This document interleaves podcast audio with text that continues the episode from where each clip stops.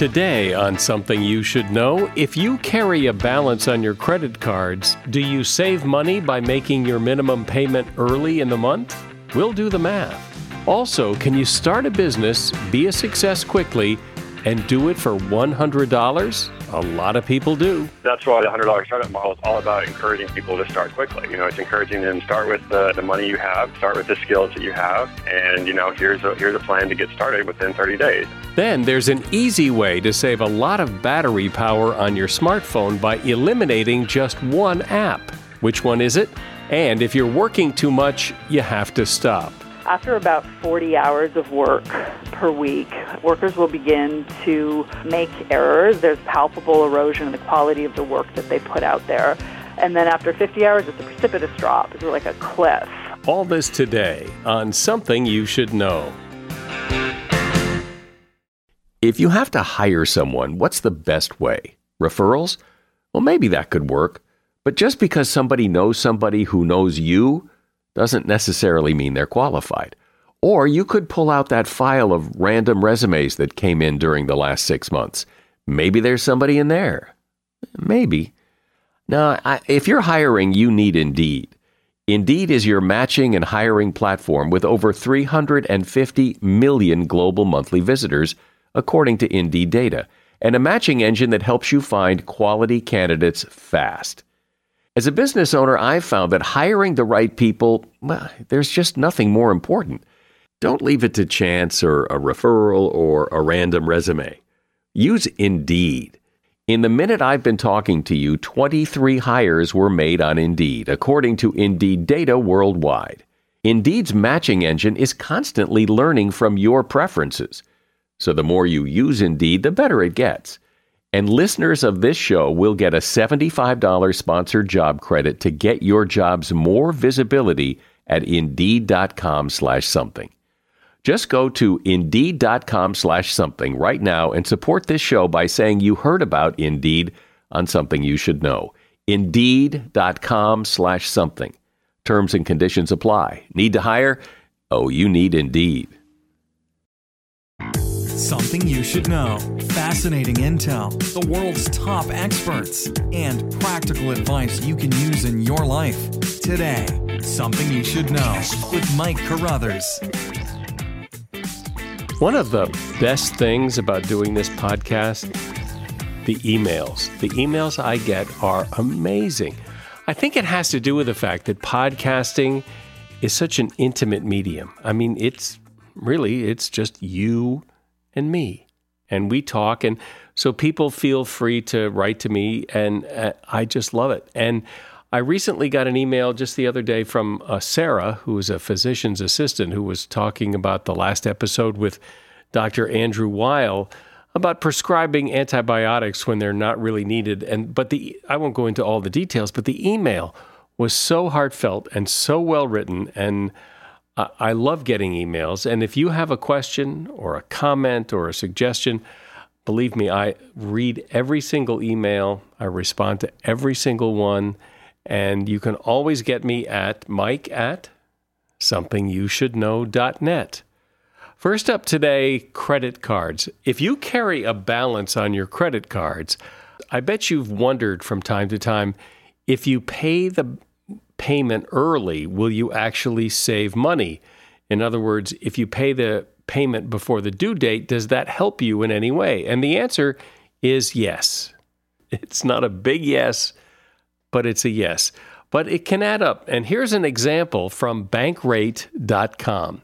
Let's imagine that you're a cardholder with an 18% annual percentage rate and a $10,000 balance on your credit card and let's say your minimum monthly payment is 3.5% of the balance or $350. So, if the cardholder, you, pays on the last day of the billing cycle, in other words, when the payment is due, the finance charge for the period will total $152 on an average daily balance of $9,989.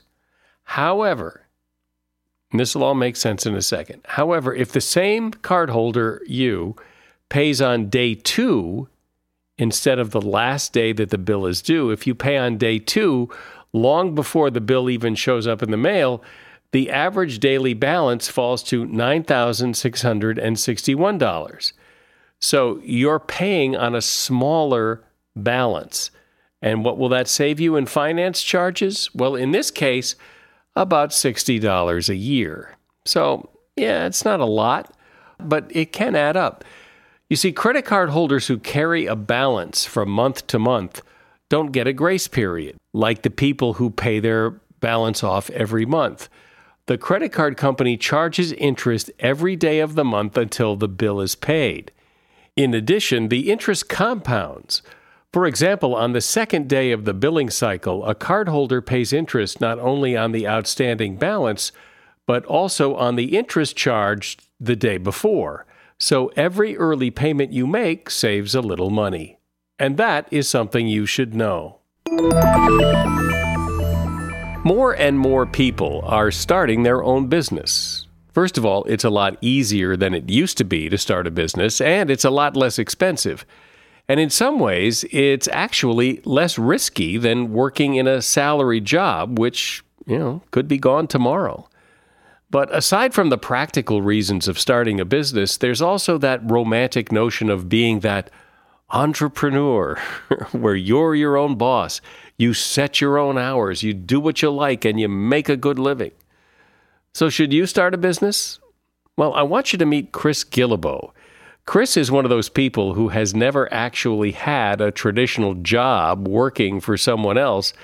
And a few years ago, Chris identified 1,500 individuals who have built businesses that earn $50,000 a year or more from a very modest investment, in many cases, $100 or less.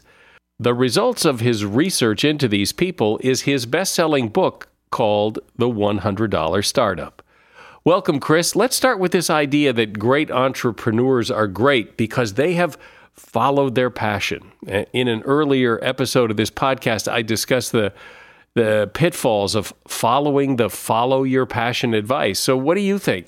Do you think that to be a successful entrepreneur must you follow your passion? Well, you know, uh, follow your passion is probably one of the most overrated phrases, uh, you know, online or offline these days. But I do think a lot of successful entrepreneurs do follow their passion. I think what they do, though, is they don't just follow any particular passion. They follow a passion that is also useful uh, or interesting.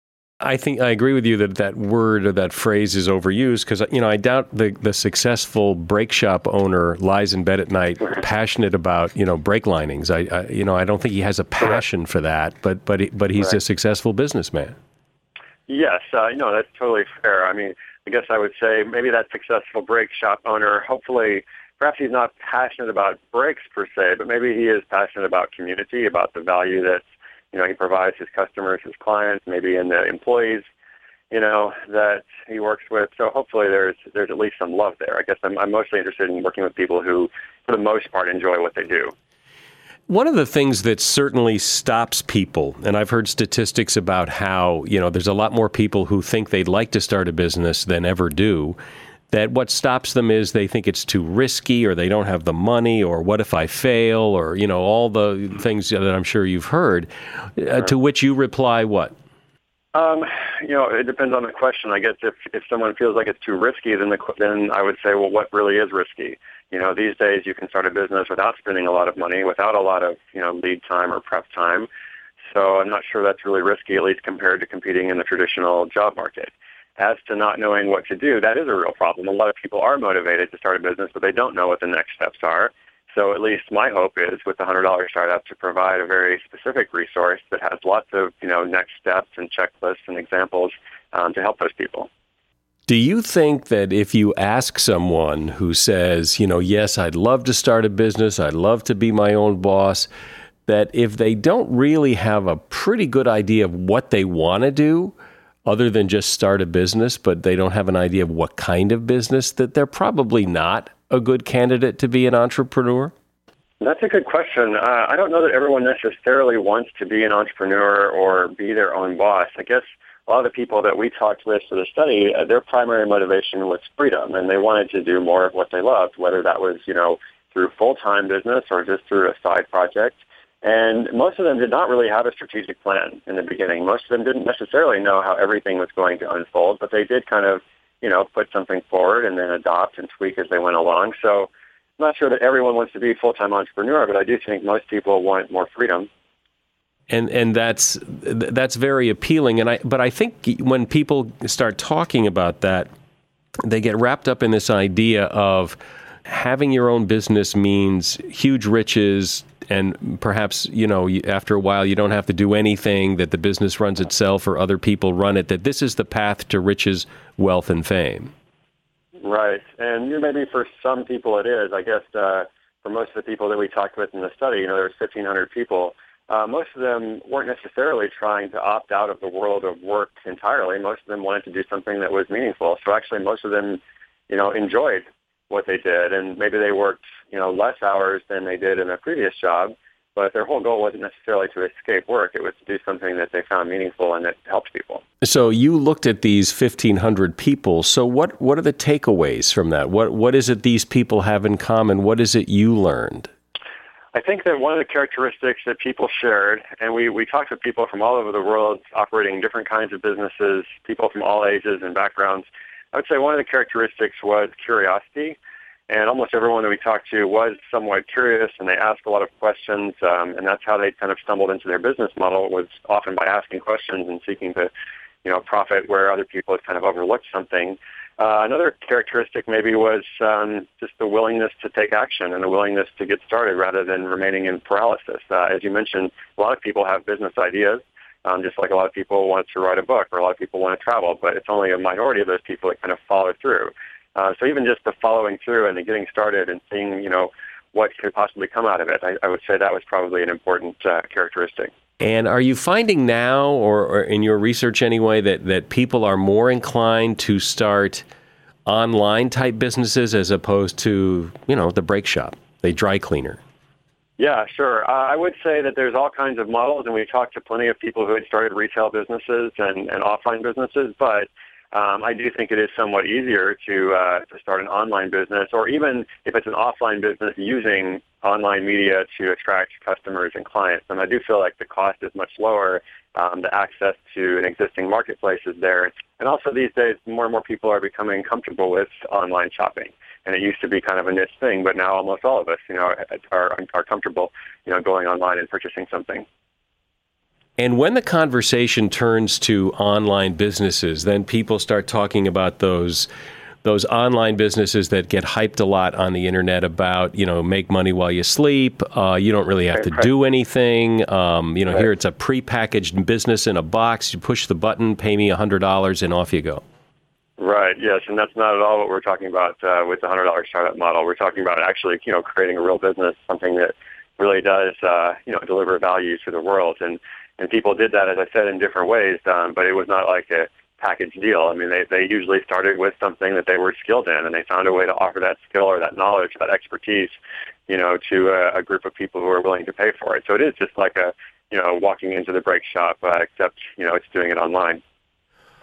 What what's the advice let's take a photographer for example somebody who's been as a hobby taking lots of pictures and people say they're really good and he's thinking he wants to start mm-hmm. a photography business because he likes taking pictures not necessarily because he likes getting customers. So you know he's good at what he does but sell, if you don't have any customers you don't have a business.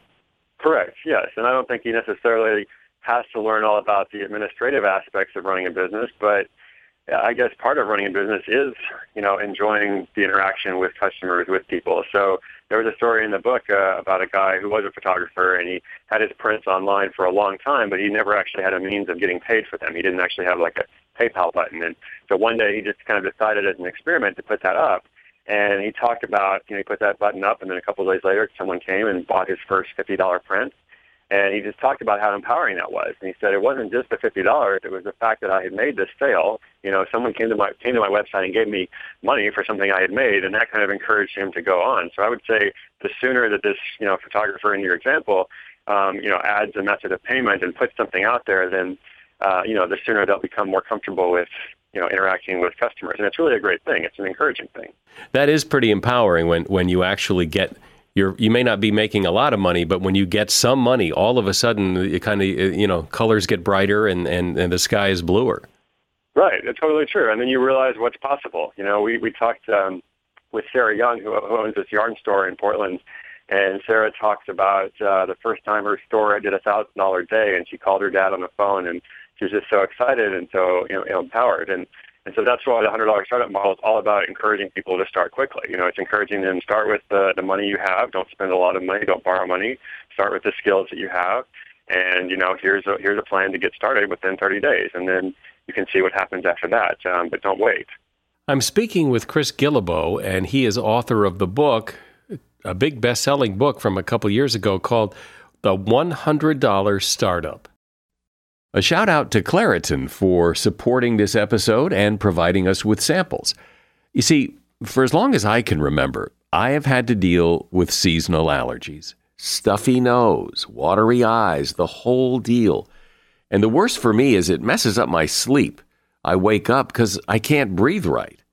And during the day, well, you know, if I'm working and I'm all stuffed up, then my voice sounds weird, and this is how I make my living. Luckily, for those of us who live with the symptoms of allergies, we can live Claritin Clear with Claritin D. I use it, and if you struggle with allergies, you should too. Designed for serious allergy sufferers, Claritin D has two powerful ingredients in just one pill that relieve your allergy symptoms and decongest your nose so you can breathe better. I've been using Claritin D for years because, well, it just it takes care of the problem. Ready to live as if you don't have allergies? It's time to live Claritin Clear. Fast and powerful relief is just a quick trip away. Find Claritin D at the pharmacy counter. Ask for Claritin D at your local pharmacy counter. You don't even need a prescription. Go to Claritin.com right now for a discount so you can live Claritin Clear. Use as directed. As a listener to something you should know, I can only assume that you are someone who likes to learn about new and interesting things and bring more knowledge to work for you in your everyday life. I mean, that's kind of what something you should know is all about.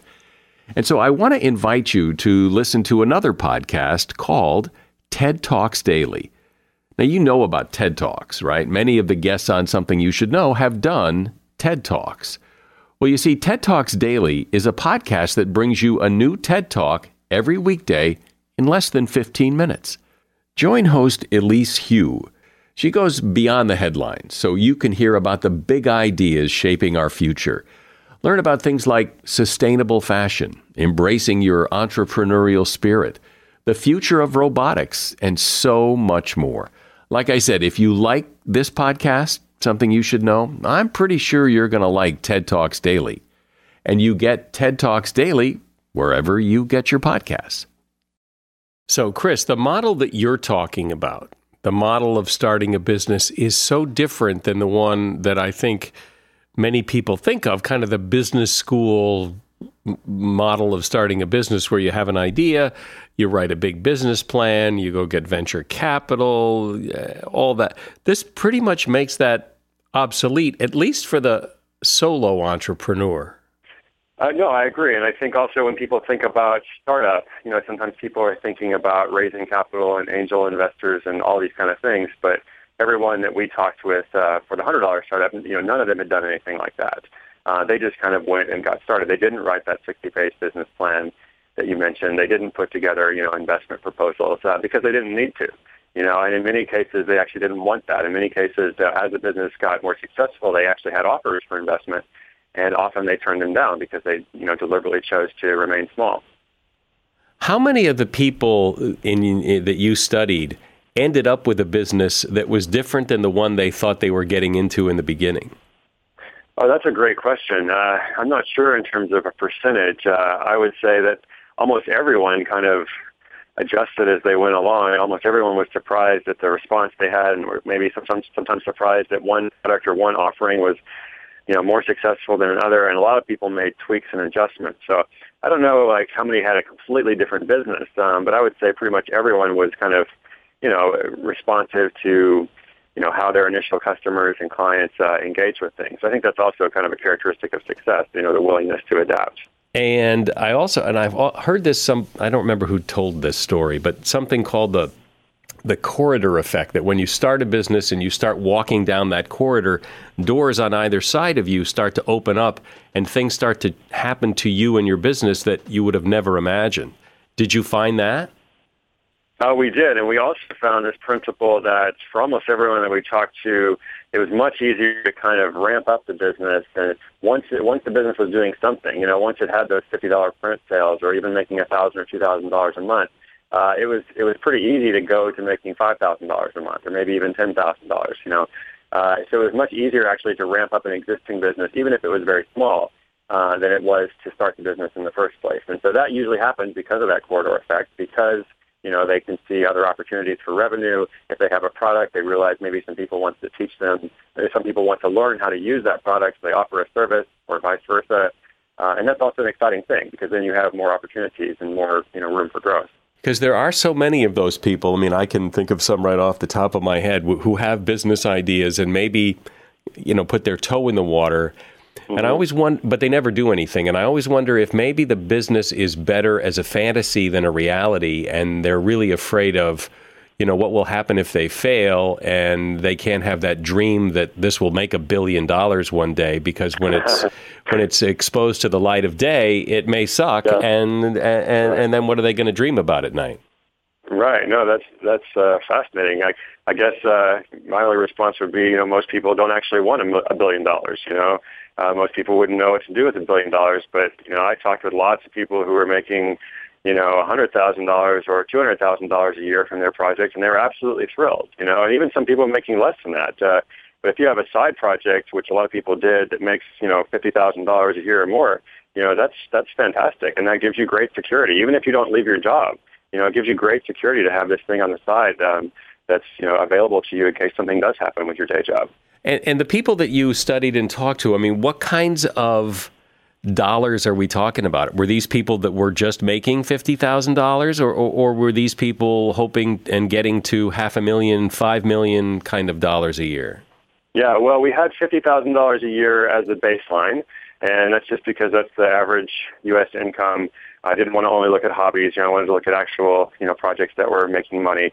Uh, most of them did, in fact, do more than that. Uh, we had lots of, you know, hundred thousand dollar, two hundred thousand dollar, multiple six-figure businesses, and then a few million-dollar businesses as well. Um, but again, you know, I would say most of the people were motivated primarily by freedom. Uh, they weren't necessarily trying to build, you know, multi-million dollar businesses. Um, they were just trying to make a good living, you know, doing something that they loved so that they could have more time with their families, you know, more time to do, you know, things that they enjoyed. And the people who were making fifty thousand, sixty thousand dollars a year from this, was that their sole source of income, or did they still work for somebody else too? Uh, it depends, you know, it depends on where they're located. You know, obviously, like you know, if you're in California, then fifty thousand dollars a year is not a great income. But you know, if you're in India, then it is. You know, there was actually one guy in India who made two hundred thousand dollars a year, so he was, you know, two hundred k, and I was impressed with that because that's a great income, you know, in most of the United States, and certainly it is in India. So uh, some of them were doing it on the side. Some of it were, you know, had just started and it got to that fifty to a hundred thousand dollar level, and were planning to ramp up. And and others, uh, you know, maybe they were parents or caregivers or something, and you know, fifty thousand dollars on the side was great. And how many of these people that you talked to had previous experience of either starting a successful or, or, or even an unsuccessful business before this one really took hold? I would say very few. You know, out of 1,500, of course, we had some examples of serial entrepreneurs. Uh, there were a couple people who were just, you know, determined to go it alone no matter what, and uh, you know, they would do anything they could to be an entrepreneur. But probably the vast majority were people uh, who just had regular jobs and then kind of stumbled into this. Uh, you know, they they uh, they started a course and they thought no one would sign up, and then you know, 100 people signed up, and then 1,000 people signed up, uh, or they got laid off from a job, and were unable to find another job just because of a difficult recession. And so they ended up creating their business out of that. So I would say the vast majority of them uh, didn't have any business background. Uh, they just, you know, they had some kind of skill, and then they found a way to to you know make that useful. And any regrets? Any people who said, you know, this this isn't really what I thought it would be, or, or I guess I guess those people wouldn't really sign up for your study. Well, you know, we had we heard from people who had made different transitions, and um, there was a story of someone who had gone full time into entrepreneurship And then she realized she actually valued the collaborative aspect of uh, some of the design work she had done before. So she went back to the studio, but she went back part-time.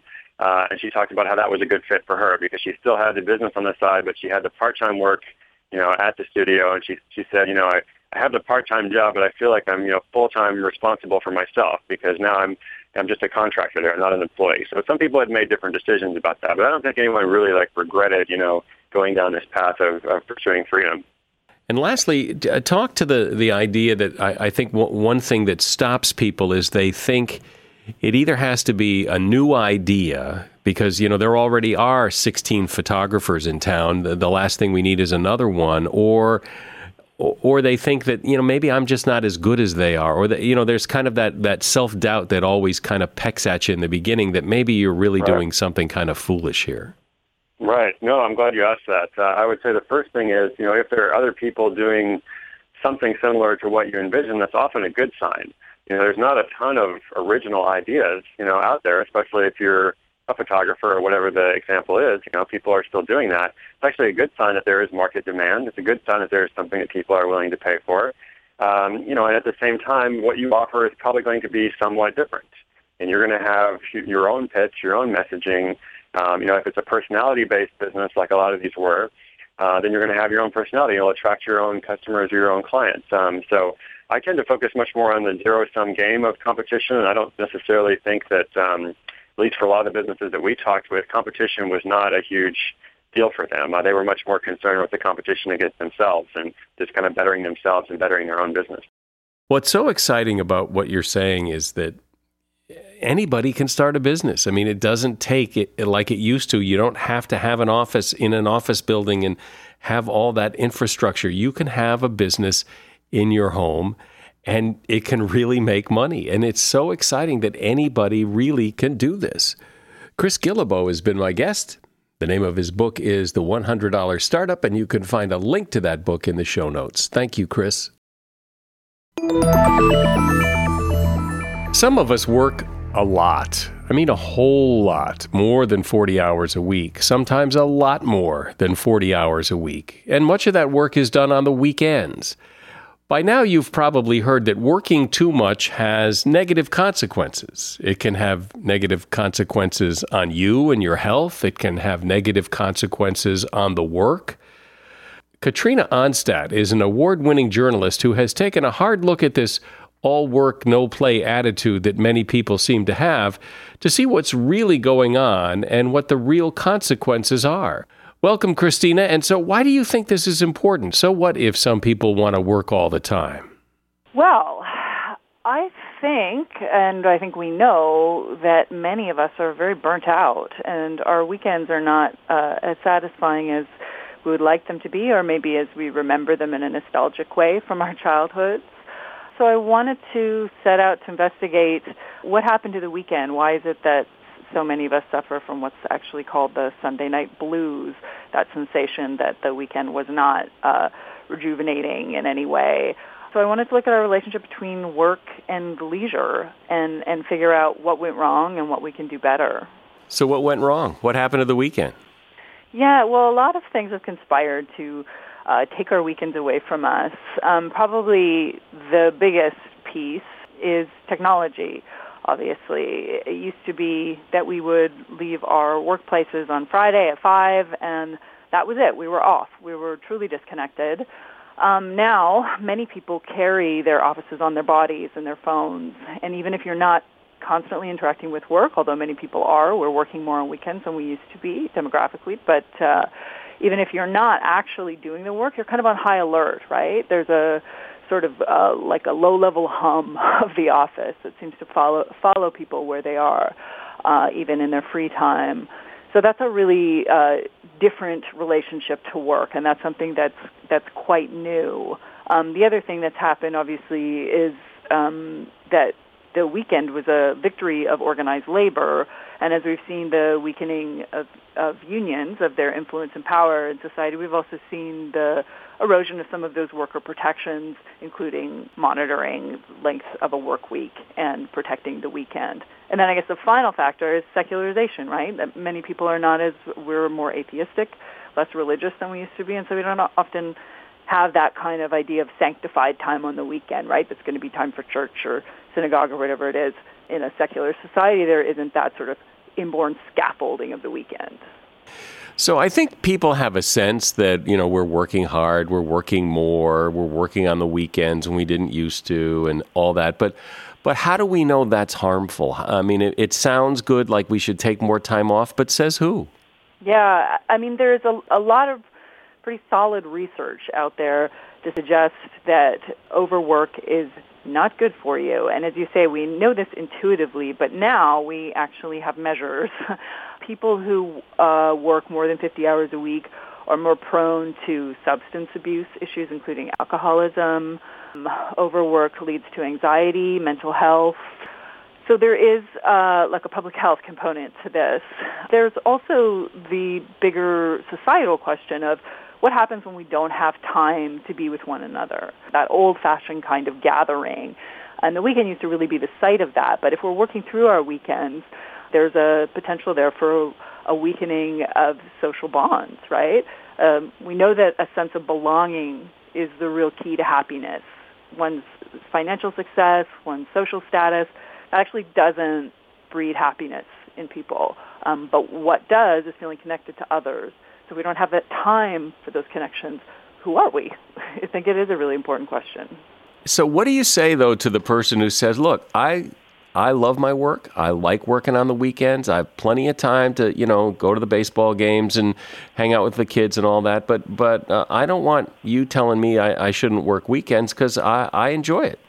Yeah, I mean, listen, I also love my work, and many people in a certain class and you know especially white collar workers and the creative class and the knowledge economy often really love our work. And we're very bound up with our work. Our work and our identity can often feel very inseparable uh, inseparable right? Our self and our work self become one and the same. Uh, there's nothing wrong with that. I'm not and i'm not trying to you know denigrate people who who love their work. I think the question is how is it sitting with you in your life if it's not a problem, great.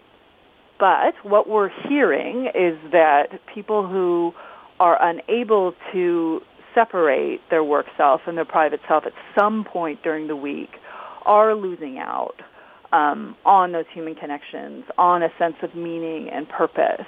You know, it's a bit of a cliche, that idea. Uh, you know, no one on their deathbed says, I wish I'd worked more, right? Usually they say, I wish I'd had more experiences, more love, more passion, more art, more beauty, whatever it is, whatever the thing is that you might not um, be able to engage with because work has become all-consuming, it is important and it is an issue. And you know, there's a little bit of Stockholm syndrome in our relationship to work too, right? If people say like, "But I love this, I love this," uh, it's a, it's enough for me. You know, workplaces are set up so that we will feel that in many cases, right? Especially in this kind of post Silicon Valley mode where a lot of us are in offices that are really fun. You know, we're on our bouncy balls, we're at our paintball, uh, uh, you know, staff parties, um, and that's fine. But just remember that all of those kinds of innovations, which do make work more pleasurable, are also designed to keep us working. And there's a loss that comes with that, right? And ask the people around you how they feel, how how they feel about your relationship to work, and it might alter your own attitude. What do we know about what happens to the quality of work when people don't take time off, when they just keep working? Yeah, it's really interesting. And what we know is working longer does not mean working better. In fact, after about 40 hours of work per week, um, workers will begin to uh, make errors. There's palpable erosion in the quality of the work that they put out there. And you won't actually make a lot more widgets after about 40 hours. You might still be sitting in your chair or standing at the assembly line or whatever your work is, but what you're churning out is going to be compromised. And that happens a little bit after 40 hours. And then after 50 hours, it's a precipitous drop. It's like a cliff. Um, the productivity really drops off. Sometimes there can be crunch periods where people can work 50, 60, even 70 hours a week over two, maybe three weeks, and then they will be burnt out. And a lot of this data collected around this phenomenon comes from uh, from the gaming community, and uh, again in Silicon Valley, because that is such a digital is such a crunch culture where people will be working for long, per- concentrated periods of time. And there's a lot of burnout in that world and a lot of mistakes that have to be corrected later are introduced. So this fantasy that working longer means working better, we really need to let that go. And this is a fairly uniquely American thing because when you go to Europe, you don't, when you go to lots of places, you don't see this, you know, the more I work, the better I am kind of thing. Yeah, I mean, this is, uh, you know, in, in North America, we are the new world, and there's a sort of uh, inborn hustle, right? Like, and this Protestant work ethic is very deeply ingrained. And again, there's nothing wrong with that as long as you can balance it out with some true restoration and leisure. So yeah, what we have here in, in, in the States is kind of a cult of busyness. There was actually some research out of Stanford recently where these researchers posted two mock Facebook posts. One where the person said, I'm so exhausted, I'm so tired, I've been working so hard, and one where she said, I've just been out walking my dog uh, in the woods and I feel so rested. And then they had people evaluate these two posts and read them for status. And uh, everybody thought that the person who was exhausted and overworked was higher status, um, more valued member of society, probably earned more money. And the other person who was enjoying life was like a little bit, a little bit lesser. this is, I have a feeling this would not uh, play out the same if you did it in many European countries, right? And this is a real inversion of how we used to think about leisure, right? The leisure class used to be people who had leisure, who had time off, but now we really venerate being busy and being overworked, and this has a kind of c- cultural currency that encourages uh, this cult of overwork. Yeah, well, ask people how they've been, and what do they say? They've been busy. They're busy. Exactly. Everybody's busy and there's kind of a competitiveness to that, right? Like if you in an office space, people will say, "Oh, I stayed till eight last night. Oh, I stayed till nine. Did you work on the? Oh, of course, I worked all weekend, right?" And it becomes this kind of we egg each other into this these uh, you know states of exhaustion, and it's it's a badge of honor. Um, and it's not healthy. We're wearing it in our bodies, and we're wearing it in our psyches. It's it's uh, it's grinding us down. Well, from what you're saying is, you know, the longer you work, the worse your work gets, and the more your life and relationships suffer. So, what's the upside? To work to working long hours, you mean? Yeah. well, status, I think, is huge. Um, well, it was more of a rhetorical question because there really isn't much of an upside. You know, I think that what we think of as the upside is that it looks like success, right? And it's really hard for us to to shake that mindset. Um, you have to be a pretty strong person to say, um, I actually am going to choose uh, an existence that isn't about work and consumption, um, or I'm going to at least choose parts. I'm going to protect parts of my week, a few hours, a weekend, whatever it takes, um, to be something and to be somebody who isn't just a worker. I mean, that was the original idea of the Sabbath, right? It was it was like the it was uh, the promise to the slaves that there was one day a week where they could put down the bricks and no longer be producing. And that's not um, something that we that a lot of people engage with anymore, right? We think we have to make we have to infuse every minute uh, every minute has to be util- utilitarian and has to be working, you know, pushing us towards success and money and acquisition. Um, well, and I remember a time not all that long ago where, you know, on Sunday stores weren't open. They just weren't. And so well, now everything's 24 7. You can go to the store anytime you want, buy anything you want, and somebody has to be working at that store. And, and so it's, it's a cultural thing, too, that, that it, we're just 24/7 all the time. Yeah, more more better faster that's been called, right? So yeah, if we are um, able to consume 24 hours a day, 7 days a week, someone is going to be working 24/7, right?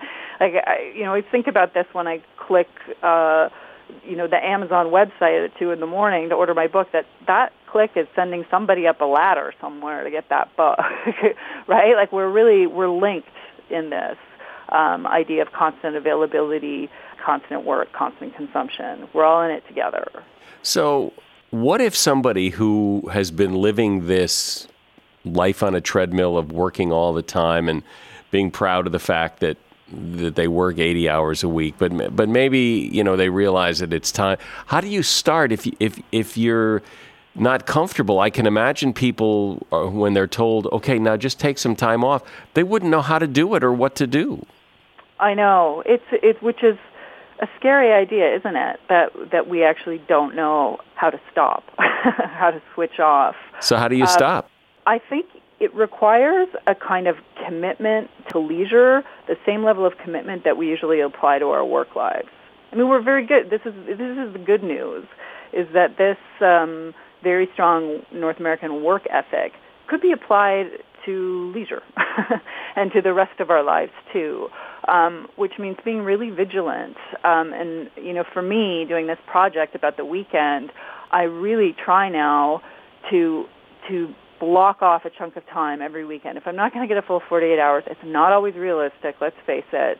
Um, there are many demands, domestic and professional, that encroach on the weekend. But if I can get a few hours that are just purposeless, where I can wander, where I can go in, in into the woods, where I can kind of get out of my head and my work self, or even just be with the people that I love in a really concentrated, real way, not just watching TV together. Um, I feel so rejuvenated. And so I, you know, I'm trying to commit to that time with the same kind of commitment that I have to my professional life. So I mean, that's the first step would probably be to just block it off and see how it goes, you know, and baby steps. If it's an hour, then it's an hour. Turn the phone off. Put the phone away on the weekend and just really decide like what am I going to what is my time going to be like? I think it's a, you know, it's sort of an existential question. like what is my life? How am I going to use this very fleeting time that I have? Well, if you're so busy that you don't have time to think about that, then you don't think about that. Yeah, well, that's, you know, it, that's kind of the issue, isn't it? If work occupies all of our mental and emotional space, it does prevent us from sort of digging deep into those other questions about life and about the people around us and about our communities too. You know, like I really think of this as um as a social issue because if we're working all the time, when do we participate uh, in the world in which we live, and when do we, um, you know, when are our powers of empathy tuned into our neighbors and into the into our surroundings? Uh, I think it really is a question of of community building too. Well, I think this is a story that people have heard before that when you work too much, when you don't take time off, when you don't take vacations, the work can suffer, your health can suffer, your mental health can suffer, and yet people still do it. So clearly something's going on here, and, and I think you've laid out exactly what. Katrina Onstad has been my guest. She is the author of the book, The Weekend Effect, and you'll find a link to that book in the show notes. If you find that your smartphone battery is dying too quickly, there is one way to extend the battery life significantly, and that is to delete the Facebook app. In tests, Android phones retain 20% more power by eliminating the Facebook app and then using the Safari browser instead. Doing the same thing on the iPhone save 15% of the power. And yes, there are some Facebook features on the app that you can't get through the browser, so you have to decide if it's worth it, but it will save your battery power. And in addition to saving power, you'll also get a big chunk of storage back because the Facebook app uses up a lot of storage just sitting there.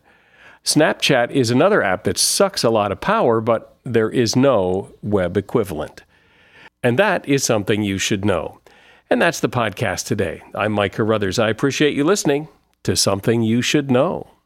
The Bigger Pockets portfolio of podcasts are worthy of your investment. We're having a real conversation as real real estate investors. New episodes available every day. It's important to buy where it makes money and not necessarily where you want to travel to. Bigger Pockets, On the Market, Rookie Real Estate, or Money Podcast. The purpose of flipping is to create more cash so then you can reinvest into other types of properties. The Bigger Pockets Podcast on YouTube or wherever you listen.